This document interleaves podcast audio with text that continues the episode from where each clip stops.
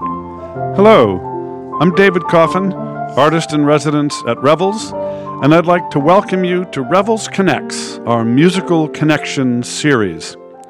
This set of programs offers intimate 45 minute salon style performances with a variety of musical tradition bearers, plus a companion podcast with the featured artist hosted by the Massachusetts Cultural Council's Maggie Holtzberg, head of their Folk Arts and Heritage program. The series explores musical traditions from around the world with insights from our guest tradition bearers and performers and a deeper dive into the roots of their music, instruments, and cultural journeys through a curated interview. We are excited to collaborate with the Massachusetts Cultural Council. The Revels Connects Musical Connection series is sponsored in part by a grant from the Ithaca Foundation. These are tough times for the performing arts, both for artists and for audiences, like those who regularly attend Revels events. The Revels Connect series is an online performance series initiated as a response to the pandemic that hit early in the spring of 2020. I'm Maggie Holtzberg, folklorist with Mass Cultural Council's Folk Arts and Heritage program. And today's conversation is a companion podcast to Johnny Nichols' performance of Spirituals, which was filmed at Payson Park Church in Belmont, accompanied by Revels' uh, former music director, Megan Henderson. Hello, Johnny. Good morning. How are you, Maggie? I'm okay. Um, let's start with a little bit about your background. You are originally from Louisiana, and I'd like you to talk about your musical journey, starting with the music you heard at home. Yeah, absolutely. So, my grandfather was an evangelist in the South, and he traveled all over the Gulf Coast preaching. And uh, because we were a singing family, uh, we all traveled with him and sang at these different uh, religious events, uh, conferences, and etc. So, uh, church music, religious music, especially gospel music, was something um, that was that was just embedded in my home, uh, and and you know I loved it. I loved every moment of it. And then I do remember every Saturday morning I, I listened to XM Radio now and uh, turn it on the the uh, classic stations, and I hear a lot of Motown stuff, and it brings me back to uh, Saturday morning cleaning that my mom would turn on the record player and uh, listen to all of these great jams uh, while cleaning.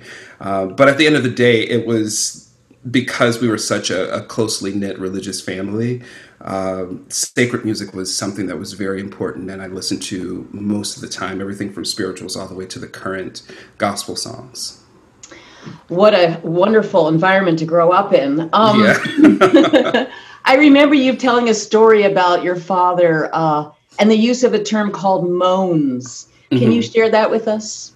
You know, so I didn't know what moans were back in the day. I just knew that they were a sign of something negative. my father would oftentimes moan, "Nobody knows the trouble I've seen," or uh, even my grandmother would sit in her rocking chair and just rock and moan. and you know, one of the things at an early age that I did recognize was she, my grandmother, and my grand and my father seemed so much at peace. And anytime I would see any other um, African American moan, they seemed uh, to have some type of inner peace. And those moans, as I grew up and started looking and studying at them academically, those moans were really expressions uh, because the words really couldn't express what you felt and how you felt it. And so you had to ascend to moans. Uh, my father would, after coming home from a long day's work, he would moan. My grandmother, as I said, sitting on the porch moaning. And, and I would honestly love to give anything in this world to be inside of their heads to know exactly what they were feeling and you know what they were thinking about. You know those moans probably were thoughts about you know, decades ago, whenever their family was living, or uh, a troublesome time, or a joyous time. So, you know, it, it, it was it, it varied, and I find myself moaning now, and you know, for me, it's something sacred and spiritual and calming within myself, and and I don't even catch myself. Oftentimes, my friends are like, Johnny, why are you singing? And, and I don't catch myself doing it. It just becomes a natural thing um, that, that is so important to the soul of African Americans. For listeners who may not be familiar with the term moan, can you, I know I'm putting you on the spot, but can you give us an example of what a moan would sound like? Yeah. Um, if I were to sing, um, so moans, first of all, really kind of went outside of the structured piece of music. Uh, oftentimes, moans would um, embellish a lot on the melody, uh, or new tune would even be created. So, a moan, if I were to sing uh, Moan Amazing Grace, it would sound.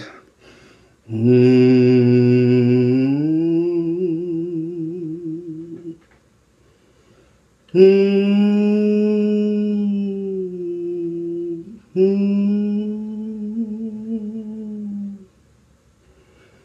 mm,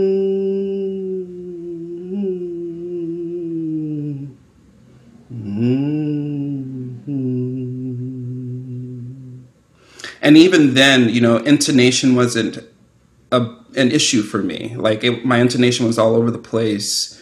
Rhythm, tempi were all over the place, but it was really organic about, you know, uh, regarding how I felt at the time.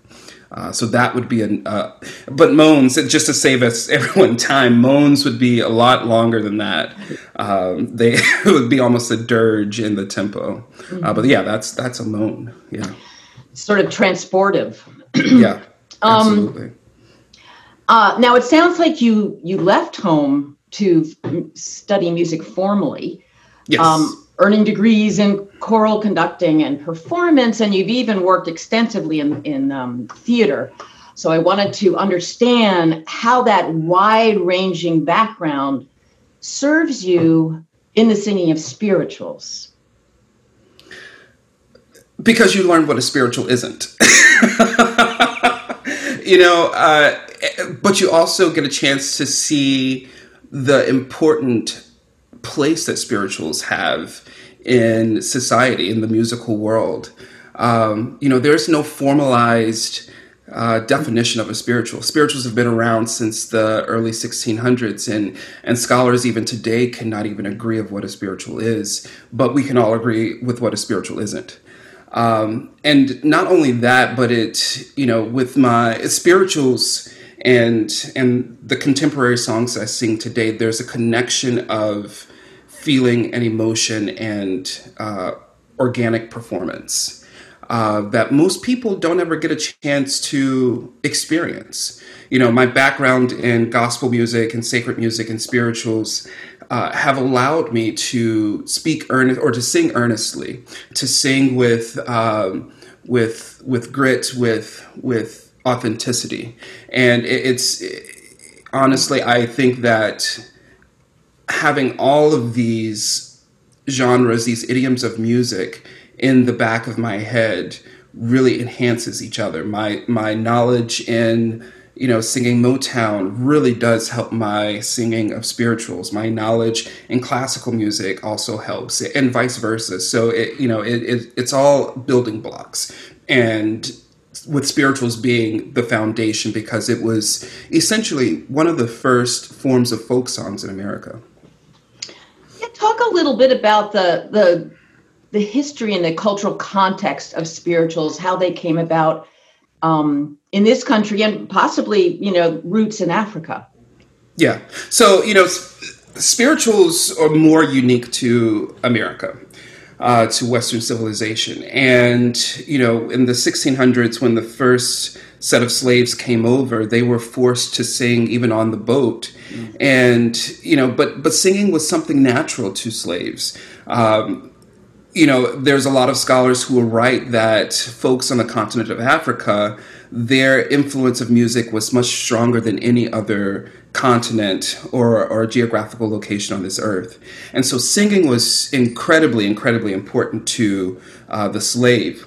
And when we came, uh, when slaves came over to um, America, of course, slaves were forced to um, to practice Christianity, uh, and so out of their grief and out of their pain and out of their struggle, the spiritual was born.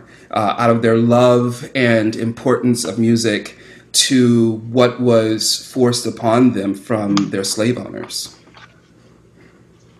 Um, give listeners a sense of what kind of contexts an enslaved person would sing a spiritual in. Well, you know, it's funny because um, a spiritual is a subsection of what's called a slave song. Mm-hmm. So you have a whole bunch of slave songs, and those slave songs could in- include spirituals. They could include a ring shout. They could include a moan. Um, they could include. Uh, you know plantation songs work songs and so forth so the the spiritual uh, was more of a um, the the context you asked right yeah well like you know think of daily life a different yeah. you know different times of the day um, yeah so so the the context was was depending on what they needed it for if you look at spirituals today there is no tempo at all in any of the spirituals. Mm-hmm. There are no, typically, whenever you look at a sheet of music at the top, left, or right hand, depending on the publisher's side, they will put some type of note like sing this excitedly, sing this joyously, sing this uh, beautifully and so forth, right? None of that stuff really exists on a true spiritual because they were sung at that particular time for that particular need. Oftentimes, spirituals did have a double meaning, like uh, keep your lamps trimmed and burning.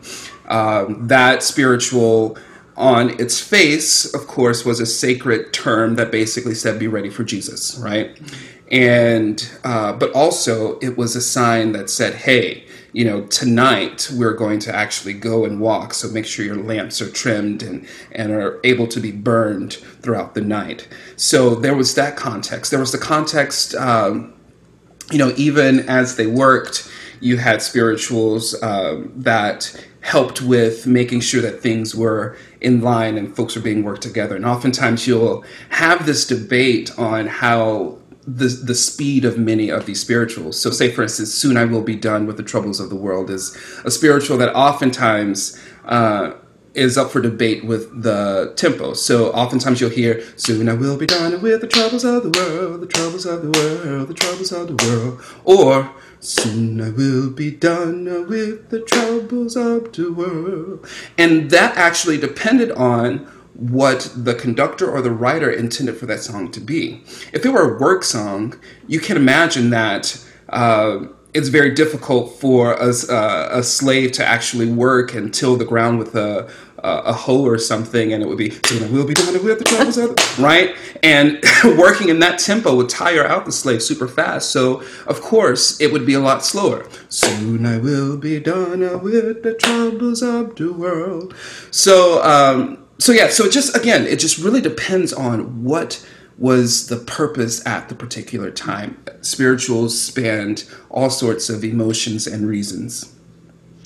Yeah, and I, I often associate, um, I wanted to talk a little bit about call and response because mm-hmm. I associate that with secular work songs like you just mentioned, you know, field hollers or sea shanties, but yep. also with singing in a religious context like mm. the lining out of hymns in church. Yep. But um, can you describe a little bit how how call and response might function in, in a spiritual?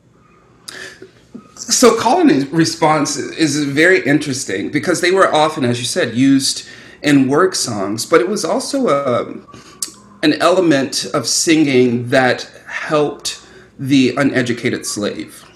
Um, because if you sang um, you know the the the spiritual amen so the song goes amen amen amen amen amen And then you have a leader, see the little baby, and then everyone will go, Amen. And those folks were oftentimes uneducated. They didn't know the words. And just like most um, most folk songs or folk stories, they were passed on. And so there was no lyric sheet. So everyone may not have known the lyrics. So that was one of the really importances of call and response. Um, there was also that that idea that spirituals were very organic. So yes, while you had see the little baby and everyone would go amen, but if there was something that happened that day, something that was joyous, you know, um,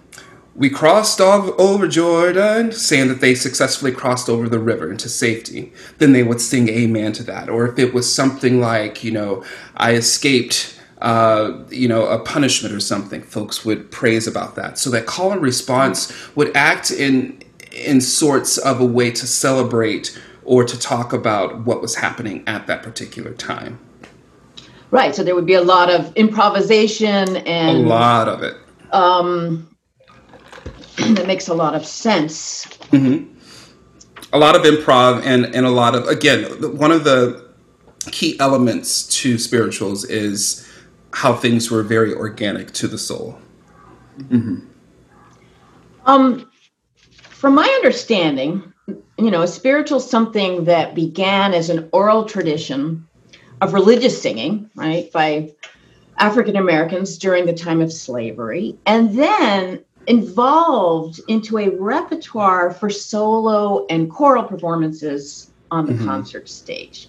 You know, mm-hmm. I'm thinking of touring groups uh, from historically black colleges and universities. Can you talk to us a little bit about how that transition took place? Because it's a huge shift.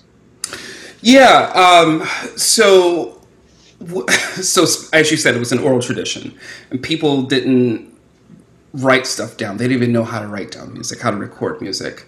Um, and that was a phenomenon for the longest time that wasn't necessarily unique to just African Americans or slaves. It was unique to a lot of folks. And so you had your very uh, academic and seasoned uh, composers and uh, academics and music, and they would take the spiritual and make it into something that was an art form. And one of the first people to do it, believe it or not, was Dvorak, the the guy who uh, wrote uh, Symphony of the New World. He was one of the first persons to come out and say the spirituals is a very important art form. And of course, there's no surprise. His colleagues across Western Europe were all like, no, because of course it was African Americans who were singing it. Um, but once he actually started naming spirituals as a, a legitimate musical art form, people started writing it. And they wrote it down in unison first because they didn't really recognize now mind you these are white people these are europeans. They didn't understand um, the harmonies that were associated with african singing.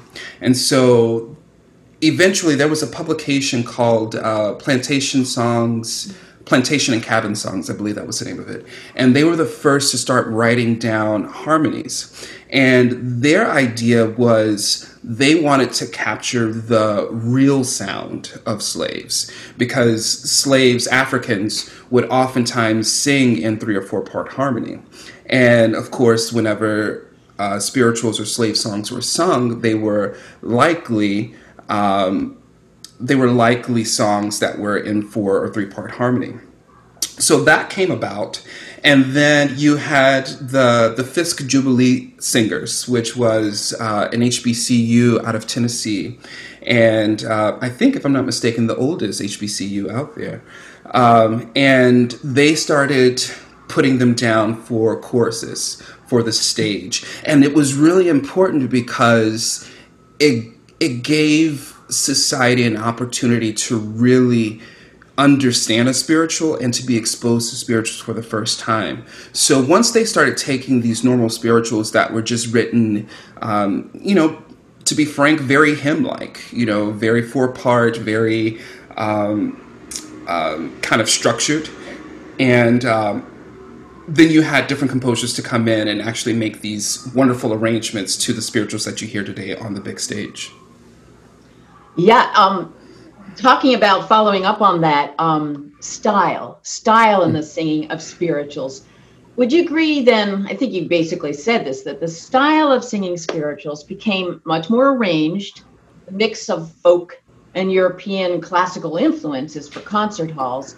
Yeah. If that happened, uh, can you talk about like what was gained and possibly what was lost? Um, I th- that's actually a really good question. what was gained and what was lost? I, I think what was gained was this universal use of the spiritual and this universal knowledge and appreciation of the spiritual for sure. And not only that, but it was the energy, it was the storytelling in spirituals. Because, like I said before, spirituals spirituals were used for a very specific thing at that very specific time. Arrangers have come about to write spirituals to help tell a story within that spiritual. So if you you know hear something like Deep River, right? The tempo of it is typically very slow. It typically is a song for mourning or for reflection, right? And so the original arranger of that has set the music up in a way that it tells that story of reflection of mourning or loss or something like that. So we've we've gained the storytelling aspect of it that is very specific and oftentimes I guess what has been lost is the idea that spirituals were sang for so many different reasons. So, like Deep River, oftentimes you hear this as a slow piece and it's, you know, mourning, but have you ever heard it as an upbeat piece of music? Have you ever heard it as an inspirational piece of music? And and you don't really hear it as that anymore because we've kind of pigeonholed these songs in a certain way. Um, so if, if anything, I think that is the, the element that's lost is the authenticity behind what was sung and the flexibility behind the spirituals. Yeah, that's that's really well said. Um, and it leads yeah. me to ask you about a word you used earlier, grit. Mm-hmm. Um, you know, and when you're ready, when are you ready to perform a spiritual? Um, tell us that story about your mentor. Oh,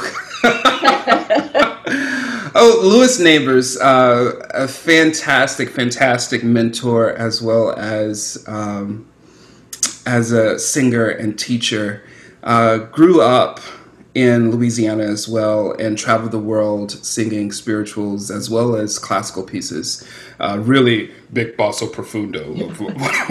he stood about eight foot tall. The funniest thing about him is that he was about eight foot tall, about 300 pounds, and drove a Mini Cooper. So it was. so he always came in at like 8:45 on the dot, and it was just one of those things that I would like to just stand outside and sit outside and watch him get out of his car. uh, but a good guy. But he, um, I remember him first teaching me about the spiritual, and you know, we we sang, you know, some I forget what simple spiritual it was, and I said, Mr. Neighbors, I, I want to learn an actual spiritual. He said, Johnny, you're not ready, and I said. I'm not ready. What do you mean? And he was like, You know, you don't know heartache. You don't know true triumph. You don't know what it's like to actually have some type of um, situation in your life that you feel enough that you can express it and emote it. And of course, I was like, oh, psh, yes, I am. I'm totally okay to do that. So he gave me a spiritual. And I remember 30 seconds into me opening my mouth, he stops slaps me across my head, my forehead, and said, "Johnny, you're singing like a white boy," and didn't know what that meant. And I, it, I also was thinking, okay, well, I'm you're teaching me classical technique, so of course I'm going to quote unquote sound like a white boy. Um, but it gave me some time to really understand what he meant by that, and I forget what spiritual it was, but basically he was saying that I didn't have I have a technique. I was not performing it in a way that spirituals were supposed to be performed, that emote in such a way. Uh, yes, I I agree that spirituals are songs that can be sang by any race, by any age, because we all go through things. Um, and that's why I thought I was ready because I've been through things. You know, my young 19 year old self thought that I've been through some things. But to perform a spiritual with the correct style meant that there were things that you had to really lean into, like the dialect. Like instead of singing children, you sing children or chillin'. Um, if you sing father, you sing father. Um, you know, for the longest time, what's the name of that song? Um, oh, I, I, did not understand Joshua fit the Battle of Jericho, right? Joshua fit the Battle of. But it took me a while to understand that fit, even though it meant fought, because I would always self correct. Joshua fought the battle.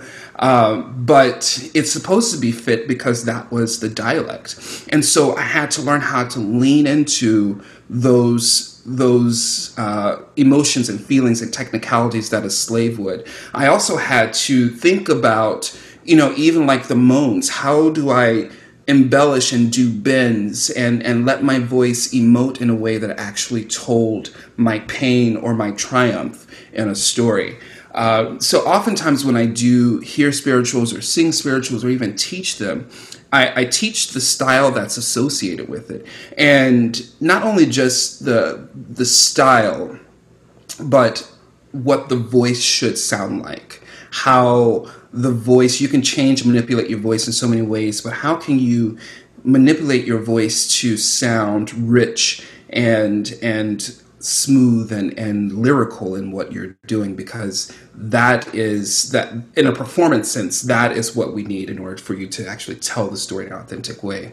Uh, so so that grit is is that really digging and leaning in, and and the study behind what that is it's fascinating i mean it's it's like you have to be culturally informed but also a trained singer so yes. it's this marvelous mix of folk and classical tradition. Yes. Oh yeah, um, absolutely. You embrace so beautifully. So. Yeah.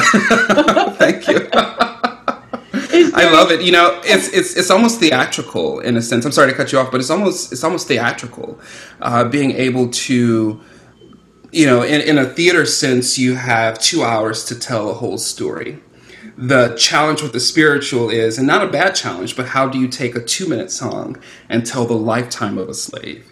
and so you, you get a chance to exercise some of your theatrical chops um, to really emote that, and and you know that you've successfully done that if you have been able to have the audience really stand back and reflect and see that whole entire picture of the slave in just that one song. Well, is there anything I haven't thought to ask that you want to add? Um... You know, I, I I talked about what a spiritual is not and one of the things that we've said is uh, in, in the world of academia is that a spiritual is not gospel. And I recently had this conversation not too long ago. It's it's easy for one to think that gospel is a spiritual and spiritual is gospel, uh, but it's not. Uh, both, yes, are idioms of music that are primarily celebrated by the African American culture, and they both have sacred text but one, the spiritual um, was an organic piece. A spiritual was a folk piece. A spiritual was a piece that was ever so changing until it was actually written down. Um, and even the words were changing. A gospel piece is, yes, it derived from spirituals, but it, it also, more importantly, has influences of jazz and the blues, especially in the chord structure and how they're written. Um, and I, and I want to make sure that that's important for people to understand is that a spiritual is not gospel and a gospel is not spiritual. That's one of the huge things to remember. Well, thank you. And thank you for enlightening us on the world of spirituals. Um, Absolutely. This has been a pleasure. Okay. Thank you. Yes. Thank you.